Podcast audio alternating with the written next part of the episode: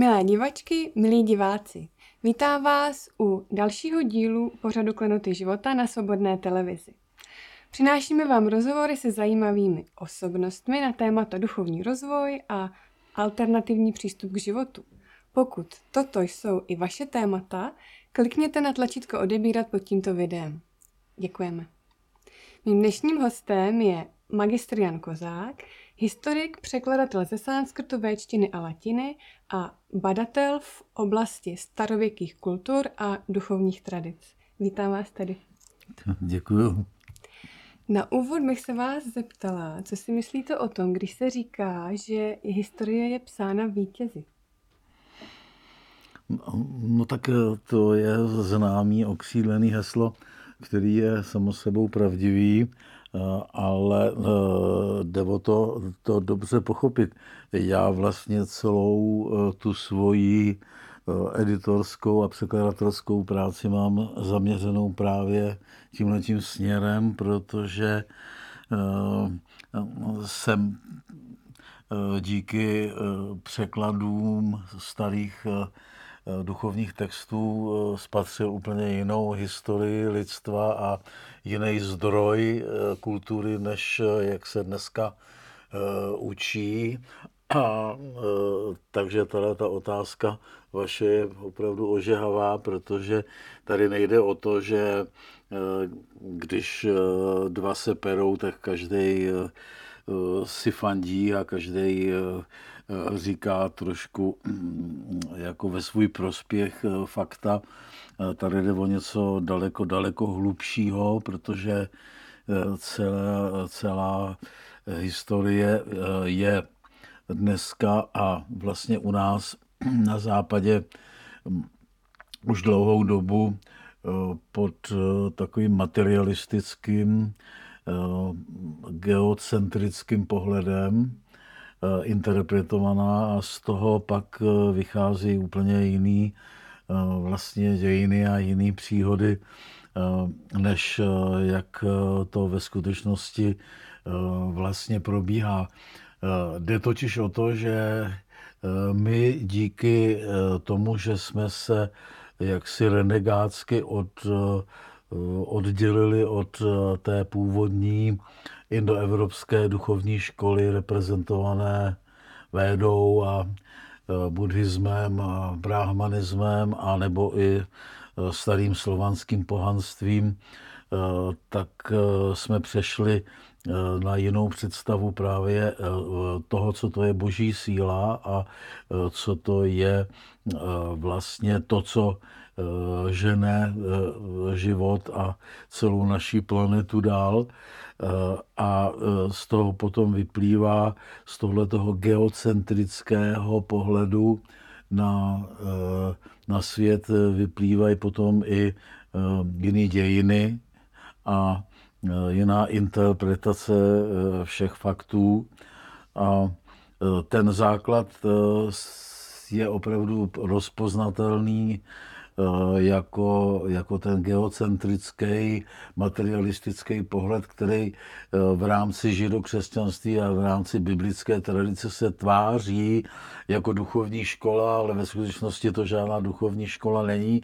O tom, co to je duchovní škola, tak eh, o tom právě vědí jenom ti, kteří pronikli do podstaty jak védské tradice, kdo znají buddhismus, Eh, kdo znají brahmanismus eh, a eh, ten, to, co se považuje tady u nás právě za boží sílu a za Boha, tak to je vlastně pán času, pán osudu, pán těla a to nemá s tou naší představou Boha vůbec nic společného.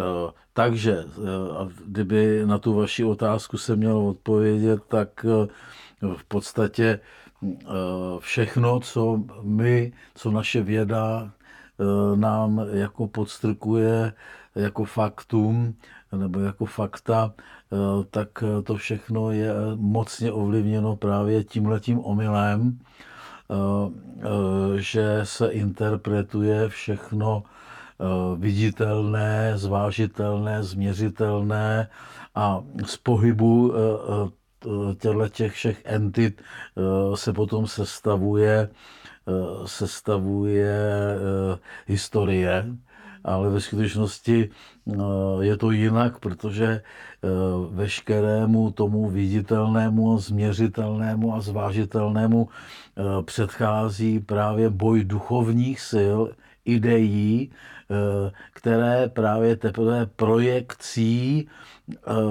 vytvářejí to, čemu my říkáme historie, čemu my říkáme dějiny. Tak, takže ten náš pohled je převrácenecký a je to proto, že v podstatě to všechno, co je viditelné, tak je takovým zrcadlením, takovou, takovým duchem nápodoby, nebo taky by se dalo říct pantomimou těch božských sil, které se tady střetávají. A my teda jsme jenom v tom okruhu sekundárnosti, v tom v oblasti reakce, neustálých jenom reakcí, kdy ten potom zdroji se vůbec nepátrá. A je to velká nemoc celé naší židokřesťanské civilizace, že právě jsme jenom reaktivní, že jsme jenom sekundární, že nejdeme po prapříčině všech jevů a věcí a to se velmi negativně promítá do všech vědeckých eh, eh, oblastí, nejenom teda do, eh, do historie. Kdybych měl dát nějaký příklad, tak v podstatě se jedná o to, že se tady potencuje, nebo eh, je tady taková představa, že na počátku všeho byla eh, nějaká hmota, která byla stlačená do nějaké malé kuličky a že z téhleté hmoty potom jakýmsi výbuchem došlo ke vzniku kosmu. A eh, to, že jsou tady přítomny dva světy, to, že tady existuje svět věčně soucího ducha nebo věčně soucího člověka a potom eh, právě ten svět eh, v čase a ve hmotě a že tyhle ty dva světy hm, vytváří teprve eh, základ k tomu, aby jsme mohli my interpretovat všechny jevy, tak o tom v tomto našem prostředí vůbec není eh, nic známo a z toho důvodu vlastně úplně všechno, úplně všechno, eh, co nám ta věda dnešní poskytuje, tak, tak je omylné nebo každopádně zavádějící. Jo? Že když se podíváme teda na, na tu historii, tak především to, co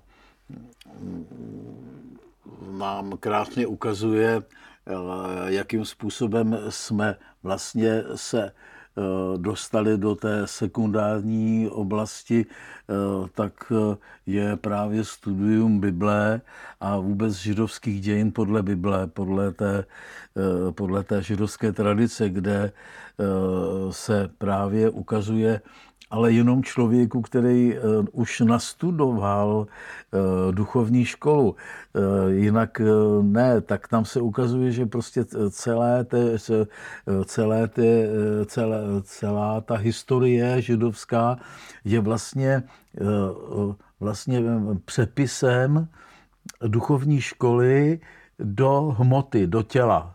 Jo? Takže eh, všechny ty eh, takzvané, eh, všecka, všecky ty fak, všecka ta fakta která v Bibli známe, jako je prostě potopa, nebo jako je zajetí židů v Egyptě, překročení Rudého moře, dobytí Jericha,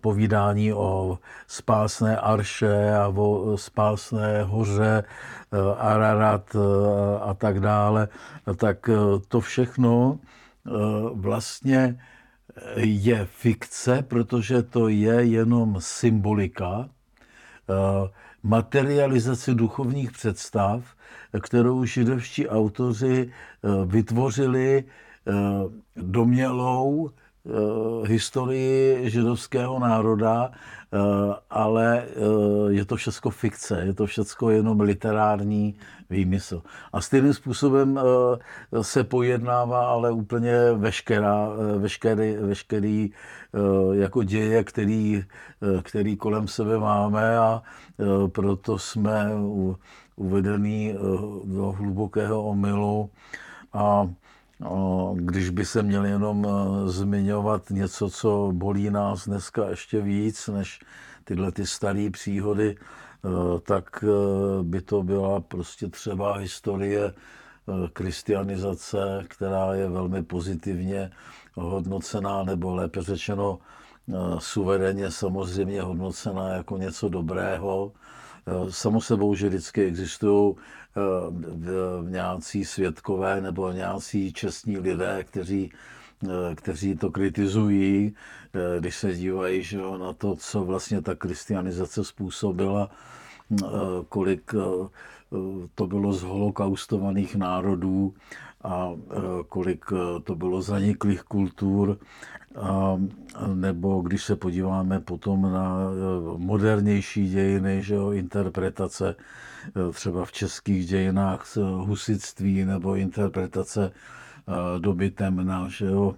Mm, nebo postavy svatého Václava, svatého Jana Nepomuckého, tak to všechno vlastně nemůžeme brát vážně, nebo lépe řečeno, jenom tehdy tomu můžeme rozumět, když pochopíme, jaká síla eh, tu, eh, tu verzi historie vytvořila. Že to byla síla sekundární, že to byla eh, síla, která se chtěla zmocnit a která chtěla porazit tu naši původní duchovní školu, tu naši vizi Boha, tu naši vizi toho, co to je jako duch, že to není eh, žádný osud nebo eh, žádný pán času, ale eh, že to je poznání, světlo poznání, věčné světlo poznání, tak to se účastnilo,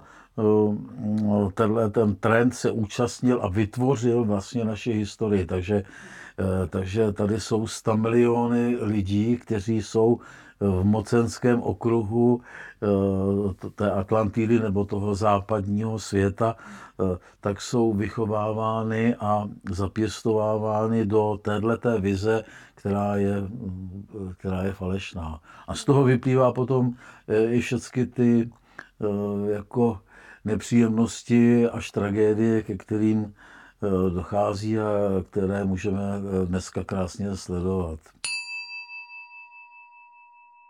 Pojďme se uh, dnes podívat trošku více do našich českých končin. Uh, vy jste uh, odborník na sanskrt a tak se nabízí otázka, jestli existuje nějaká podobnost mezi sanskrtem a naším krásným českým jazykem.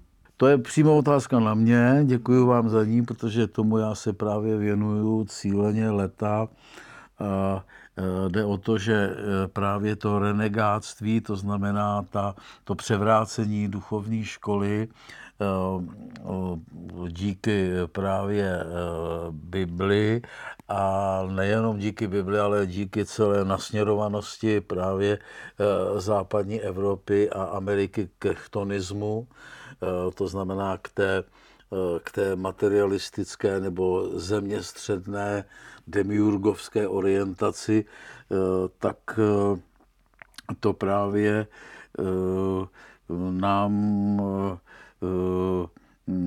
zamlžilo a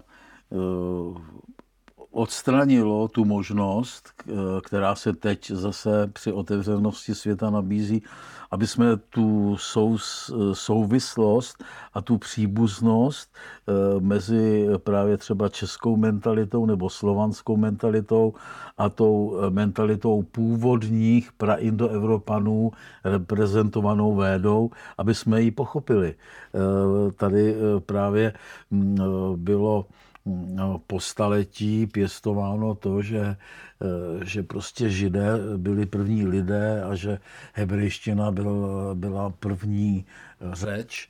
Eh, a eh, tenhle ten omyl spolu ještě s dalšími lingvistickými nesmysly, kdy se vyvozovala nebo vyvozuje do dneška Eh, právě původ indoevropštiny z jakési praindoevropštiny, o tom jsem možná tady eh, posledně už mluvil jako o úplném nesmyslu, eh, tak, tak způsobilo to, že tady prostě byly zavřené dveře, tady byla stažená roleta a lidi nemohli vůbec tu, tu souvislost chápat, rozumět a tím se taky Eh, jak bych to řekl, osvobozovat od toho židokřesťanského paradigmatu. To vidím já jako vůbec nejdůležitější, eh, nejdůležitější úkol dnešní doby nebo úkol člověka, eh, protože je vidět, že tohleto židokřesťanské paradigma je něco, co vede přímo do pekla, co vede ke zničení života na této planetě.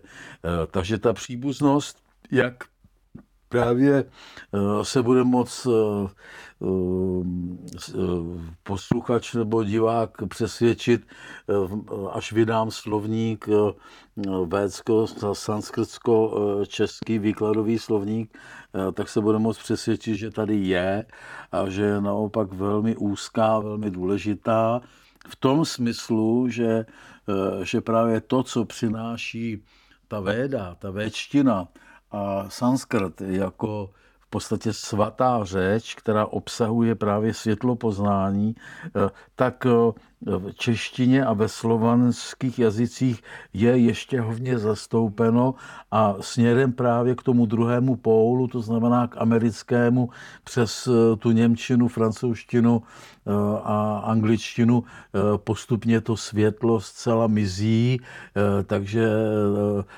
lidé, kteří se narodí právě třeba v Americe, tak už na tom světle díky té řeči, díky své mateřštině nemůžou participovat a podle toho to taky eh, jako ta kultura vypadá.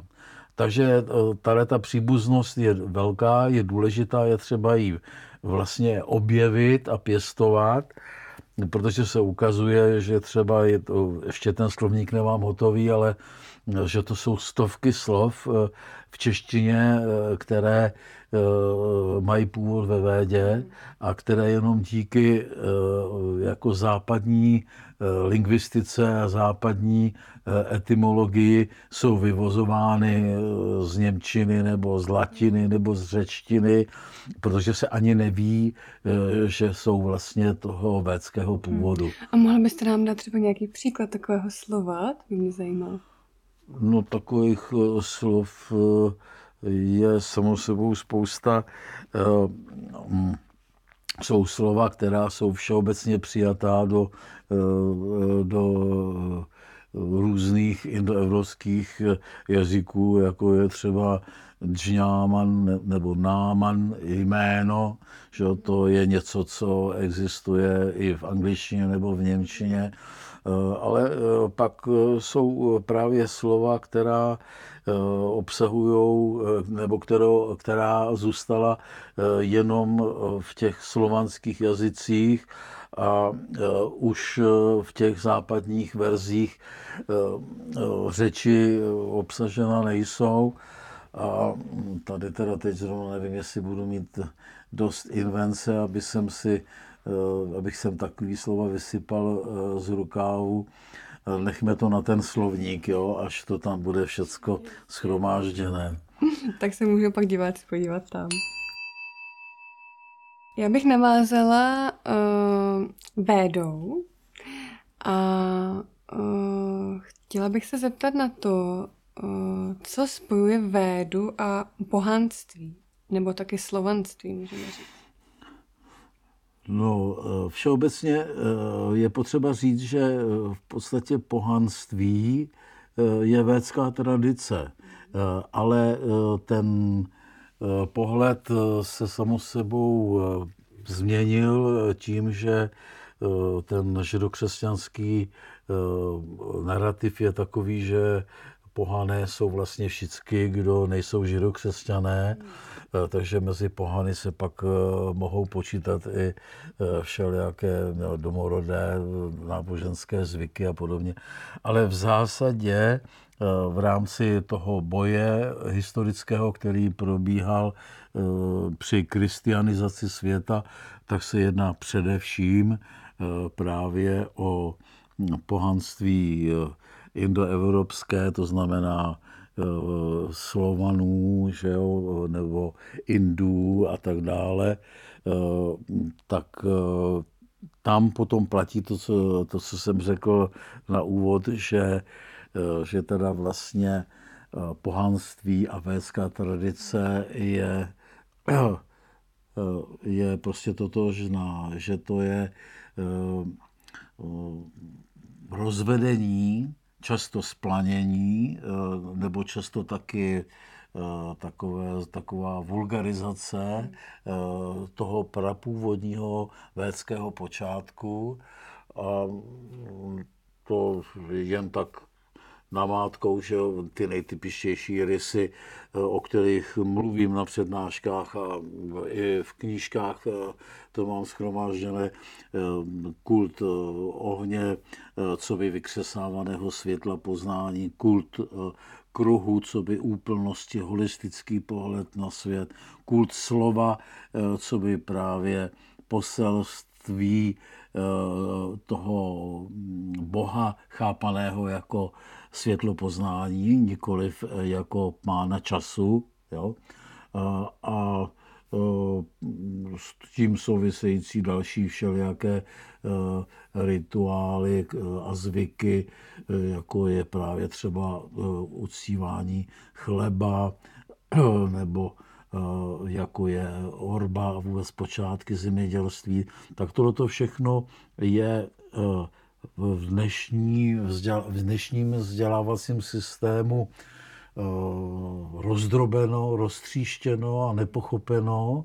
A teprve díky pochopení té védské tradici, té tradice, tak eh, najednou se nám to všechno spojuje a začínáme chápat, že to všechno pochází z jednoho zdroje, takže i ten náš život v minulosti, eh, že jsme byli zemědělci, eh, že jsme uctívali třeba studánky nebo svaté háje, což právě se taky interpretuje špatně, takže to všechno vlastně je eh, takové zlidovění nebo pokračování eh, toho, co najdeme ve Védě.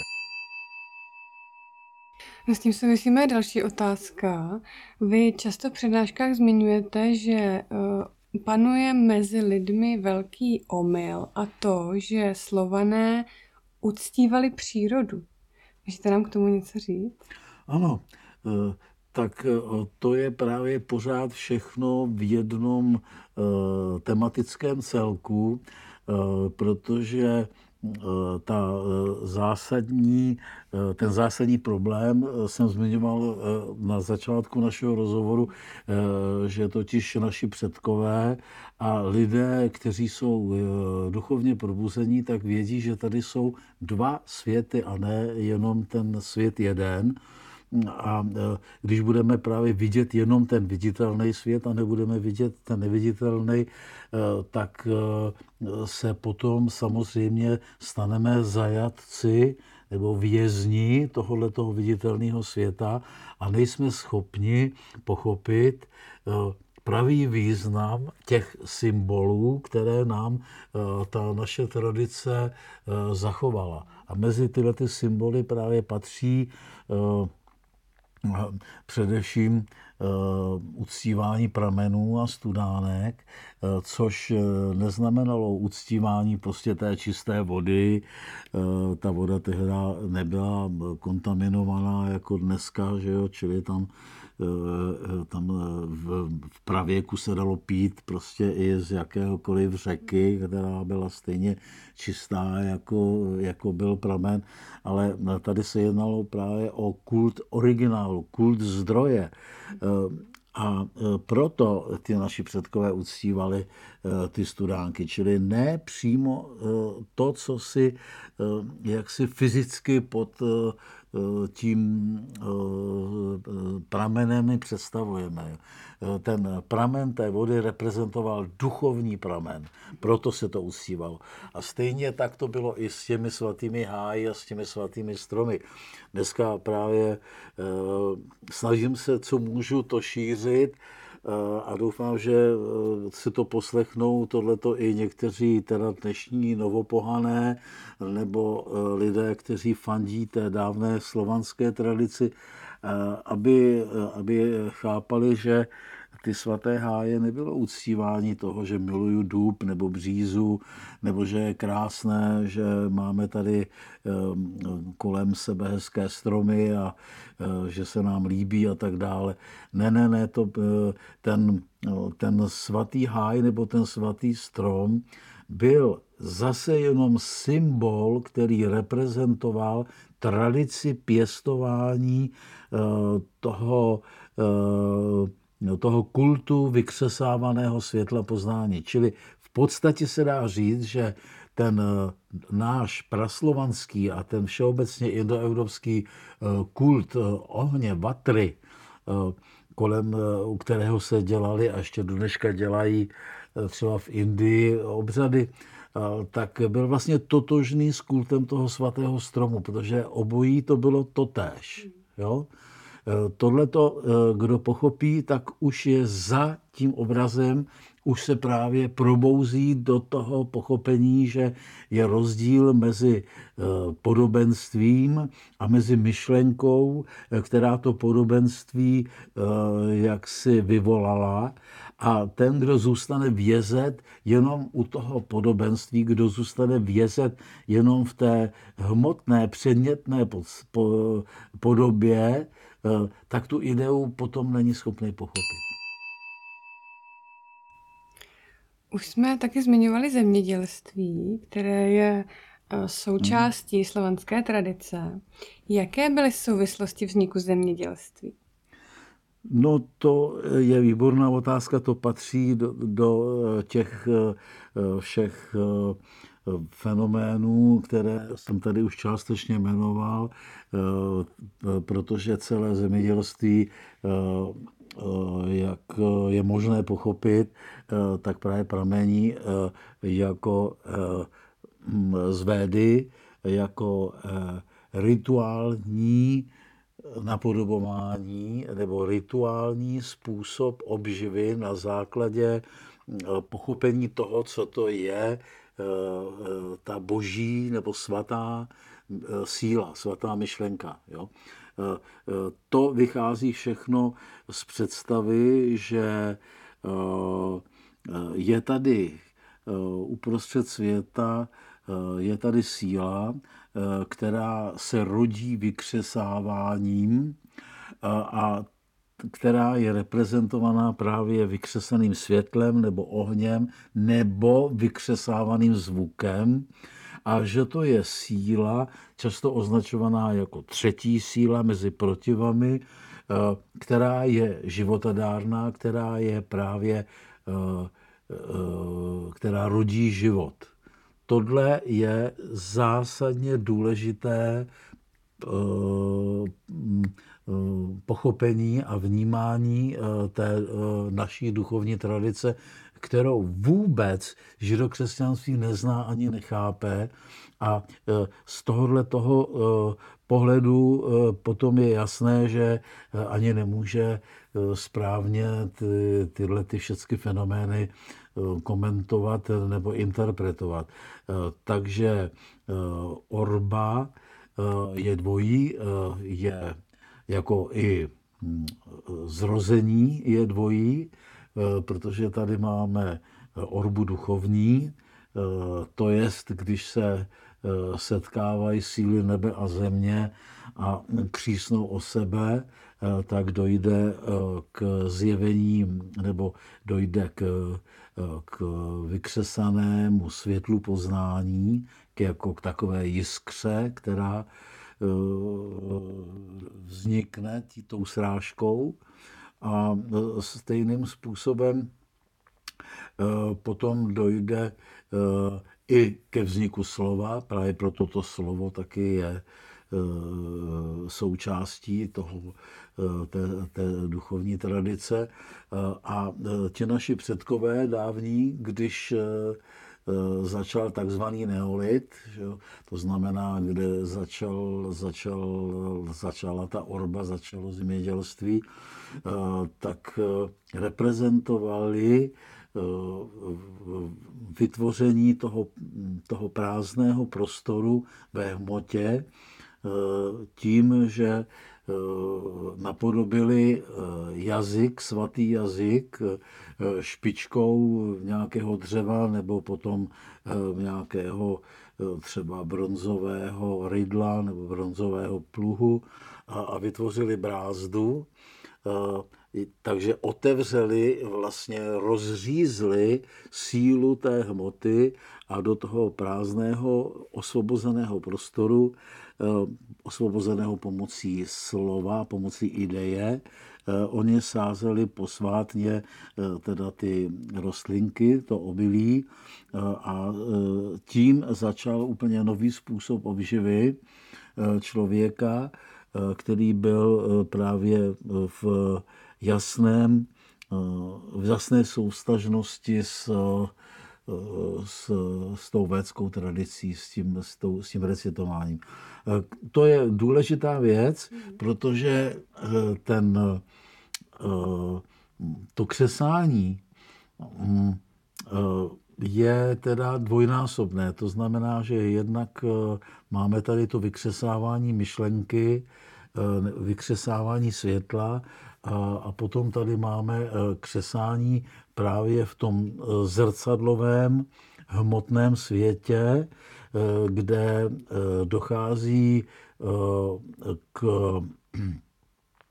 k souloži mezi reprezentantem nebe, samcem nebo mužem a reprezentantkou země, ženou, a tam dochází ke vzniku teda tělesného Eh, tělesného dítěte, eh, kdežto eh, v tom případě toho křesání duchovního dochází také ke vzniku dítěte, kterému se právě ve védě říká soma, nebo kterému se říkalo také išas, a z toho potom nám vznikla ta tradice Ježíše Krista. Takže tady máme právě duchovní plot a, a tělesný plot. A takhle je potřeba se právě koukat tímhletím pohledem úplně na všechno, co nás obklopuje. A když se stane to, co se právě stalo tím přepisem duchovní školy do, do Bible, kdy se nám prostě ten som, a to znamená ten duchovní, to, to vykřesávané světlo poznání, odřízne a ztratí a zůstane tady jenom ten židovský spasitel Ježíš Kristus, který se narodil paně Marii, že jo, tak tím vlastně jsme už uvězněni jenom pod panstvím toho pána hmoty, pod pána těla, pod panstvím toho, jak gnostici říkávali, demiurga, výrobce. A tím ztrácíme svobodu, tím ztrácíme možnost se z tohoto panství nějakým způsobem osvobodit. Hmm. Ve svých přednáškách a knihách mluvíte a píšete o procesu výroby chleba. Co tento proces reprezentuje? Tak to souvisí s tím, co teď jsem eh, řekl o orbě, ta orba je důležitá, protože můžeme se podívat i na tradici třeba českou, kdy vlastně tady ten mytický počátek je u Přemysla Oráče, že to není náhoda, že to je mytická vlastně posvátná postava, protože to je ten, kdo tady začal, nebo ten, kdo tady realizoval tu védskou myšlenku orání. A s tím potom souvisela celá tradice toho té nové obživy, kdy, jak jsem říkal, tak do té posvátné brázdy se začalo, začalo tam sít nějaké to zrno. Mluví se většinou o ječmenu nebo i pšenici a Eh, víte, že se tyhle ty všechny druhy obilovin obrovsky eh, prostě skultivovaly a rozmnožily a eh, že dneska člověk se ani nevyzná, kolik druhů je pšenice a kolik druhů je žita, ale původně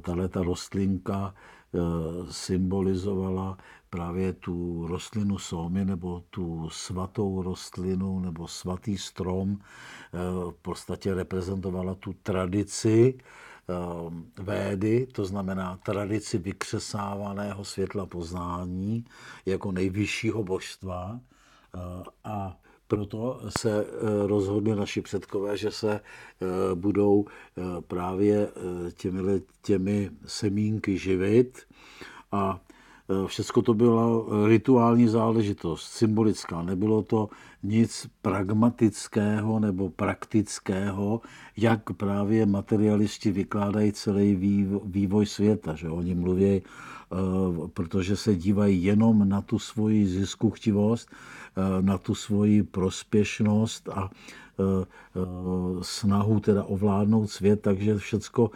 desinterpretují, jako by se všecko dělo Eh, z praktických důvodů, protože nevnímají eh, tu duchovní sílu. Eh, ten celý proces výroby chleba vlastně reprezentuje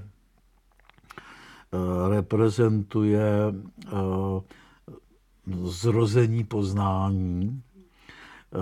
To znamená, že to zrno tady reprezentuje toho člověka, Například podobně zasáhla tato kultura i Ameriku, kde májové třeba, že jo, neměli tam pšenici ani žito, ale stotožnili se s kukuřicí, kdy mája znamená právě v majštině kukuřice. Eh, takže oni jsou to kukuřičné děti, jako my jsme teda jako pšeničné děti, nebo žitné děti, nebo ječmené děti. A eh, ten, eh, ten člověk je rozemílán těma dvěma silama věčnýma nebe a země, kterého trápí a trýzní a kterého drtí a tenhle ten proces byl znázorňován právě těmi dvěma mlínskými kameny, které to zrno rozdrtí. Je v té náboženské tradici reprezentován taky často třeba činely, jo, které křešou o sebe, nebo i těmi dřívky, kterými se vytáčí oheň, které se nazývají araný v sanskrtu a mnoha dalšími způsoby, nebo dvěma křesacíma kamenama, které vykřesávají oheň. Ale v tomto případě je tady dávná tradice těch dvou mlínských kamenů, které rozemílají eh, toho člověka eh, na, eh, na tu moučku. No a tato mouka je potom zalévána právě vodou, která reprezentuje tu spásnou vodu, která přichází z hůry na člověka a tak se vytvoří těsto. No a to těsto potom se nechává vykvasit, nabít na velikosti a tím, že se potom upeče, tak tím se vlastně zocelí nebo vytvoří tr, trval, jako nějaký trvalejší útvar, eh, takže se neskazí, že jo, a eh, že eh, když se potom takovejhle, takovejhle chléb pojídá, tak to celé vlastně reprezentuje nebo symbolizuje to pojídání, poznání, pojídání toho duchovně zrozeného syna, který vlastně ten obsad potom má e, jasný přesah e, i do, tak, do toho dnešního přijímání, že jo, kdy se přijímá to, e, to tělo Krista, ale vzhledem k tomu, že je to tak právě popletené v té židovské tradici s s tím beránkem krvavým a s tím materialismem a s nepochopením, co to je Bůh, Eh, tak eh, se mm, z toho stal takový nesmyslný, nesrozumitelný eh, propletenec. Ale když to teďko takhle gnosticky vám tady povídám, tak tak všichni, kdo nás poslouchají, tak najednou tu posvátnost toho chleba a tu souvislost s tou takzvanou hostií chápou. A všimněte si, není tam žádná krev. Hmm. Jo? To je ta důležitá věc. To je ten zásadní rozdíl, který dělí eh, tu naší tradici indoevropskou od té tradice gnostické, eh, od té tradice chtonické, která, eh, která je, prosakuje právě na západě. Um, pojďme se dostat k vaší škole. Jste v roce 2000 založil Prokopskou školu indoevropské duchovní tradice kde se posluchači seznamují s novým paradigmatem, které by mělo nahradit uh, ideologii židokřesťanství. Ano. Uh, v čem, Přeju si to. v čem spočívá to nové paradigma? No, eh, já už jsem to tady nakous. To nové paradigma spočívá právě v tom, že jsme uvězněni v židokřesťanských dogmatech, které nám násilnou cestou, nešlo to jednoduše, bylo to všecko v rámci kristianizace, jak známe, jak, jak známo z historie násilně, vojensky, tak nás donutili podřídit se té židovské představě Boha, co by demiurga, co by pána časů, co by pána osudů a ztratila se tady povědomost naší pravé duchovní školy, která právě byla, eh, příštěla z těch védských pradavných kořenů a která byla založena eh, na úctě k vykřesávanému světlu poznání jako k nejvyšší hodnotě. Eh, to znamená, že ta pravá duchovní škola musí být gnostická, ta nemůže být eh, ani chtonická, to znamená orientovaná na, eh, na oslavu země a hmoty a těla.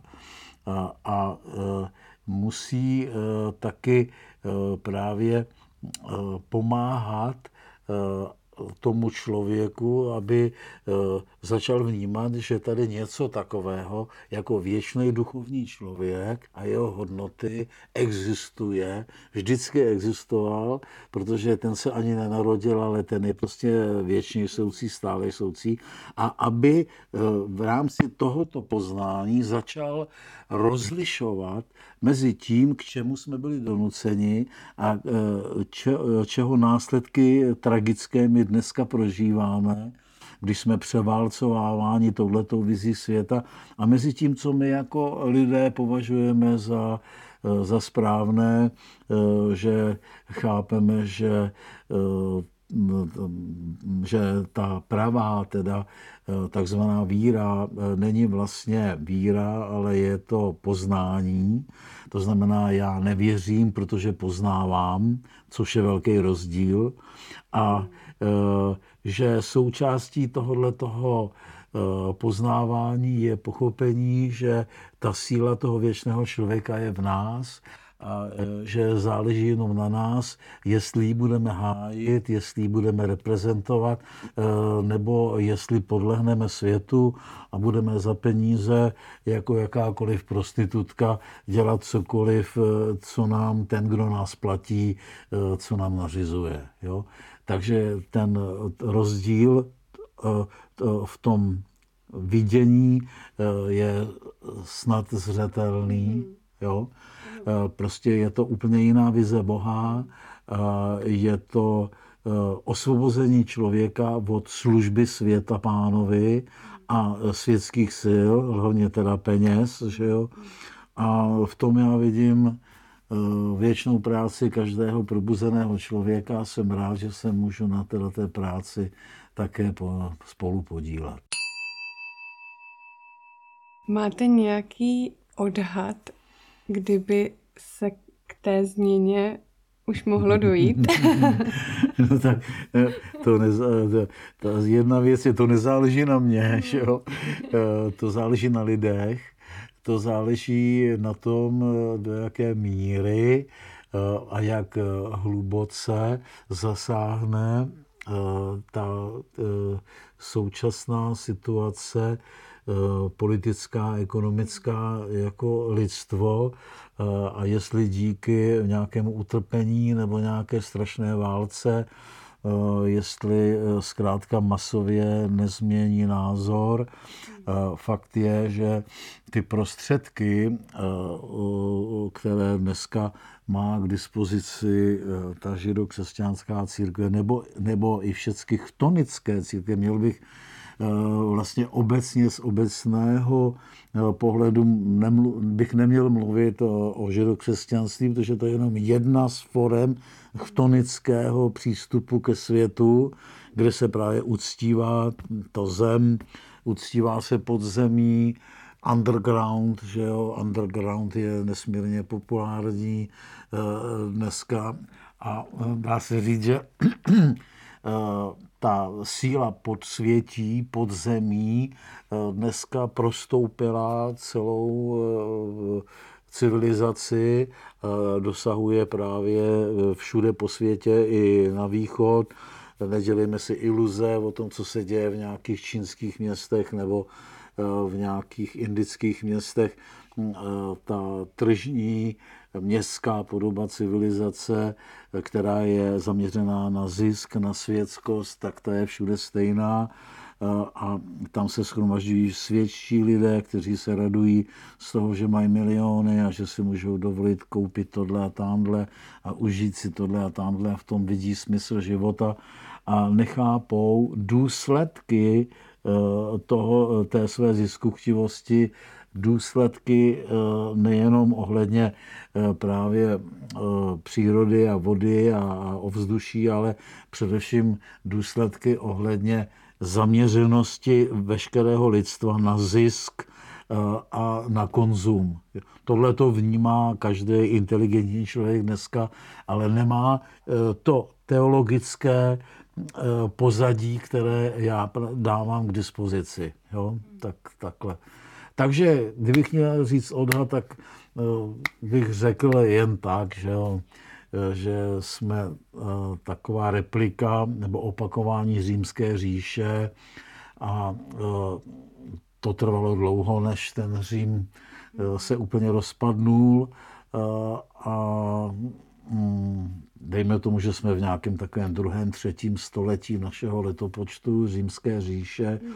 Eh, takže bych to topoval takových ještě 150 let, hmm. že to velice by mě potěšilo, kdyby to bylo dřív, No, ale klidně to může trvat eh, ještě i déle. Eh, záleží na tom právě, co všechno se stane a jestli vůbec se toho dožijeme, protože jsou tady ve hře taky takové zničující síly, které dokážou rozpoutat třeba třetí světovou válku, kterou bychom nepřižil nikdo z nás.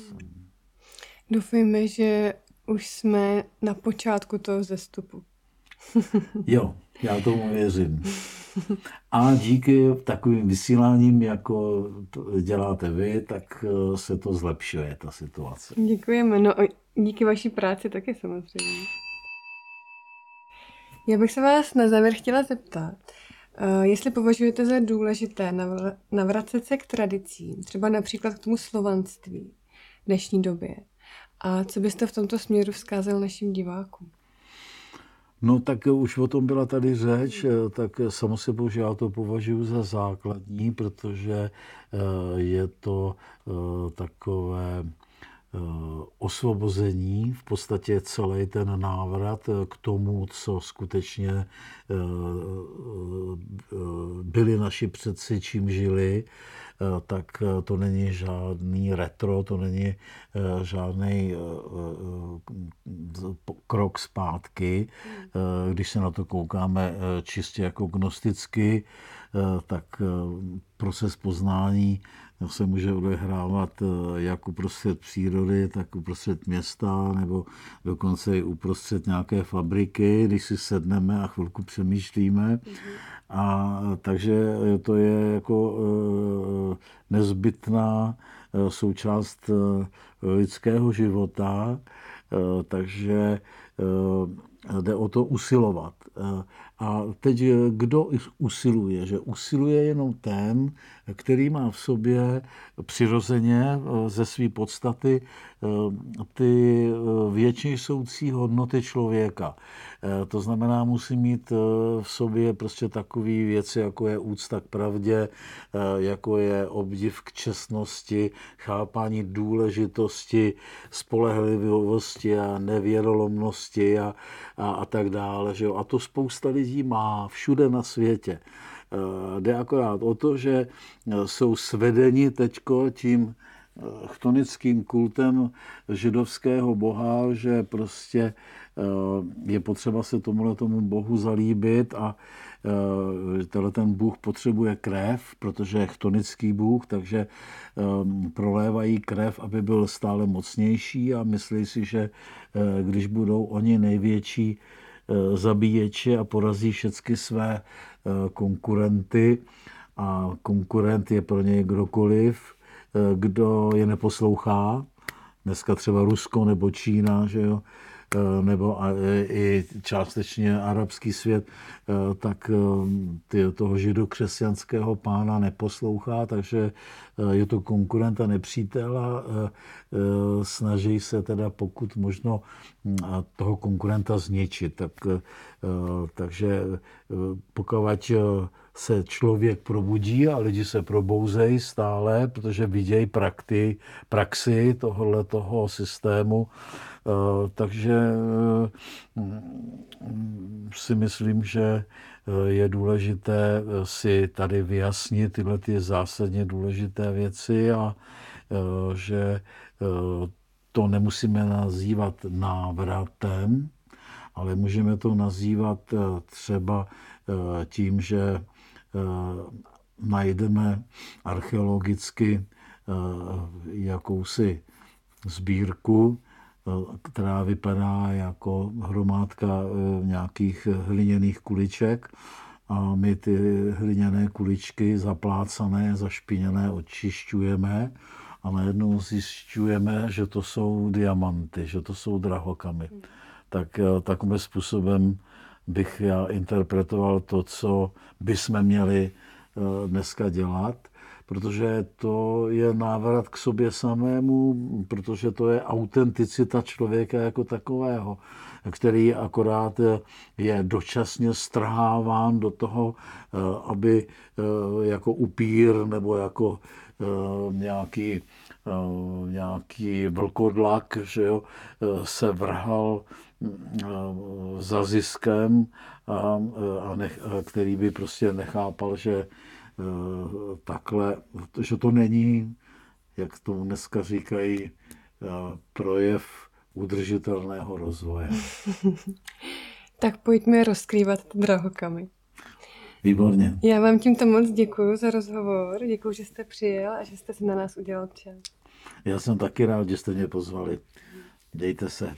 A s vámi, milé divačky, milí diváci, se vidíme zase příště u dalšího dílu Klenotů života. Budeme rádi, když nám pod videem zanecháte komentář a budete tento rozhovor sdílet na sociálních sítích. Děkujeme a mějte krásné dny.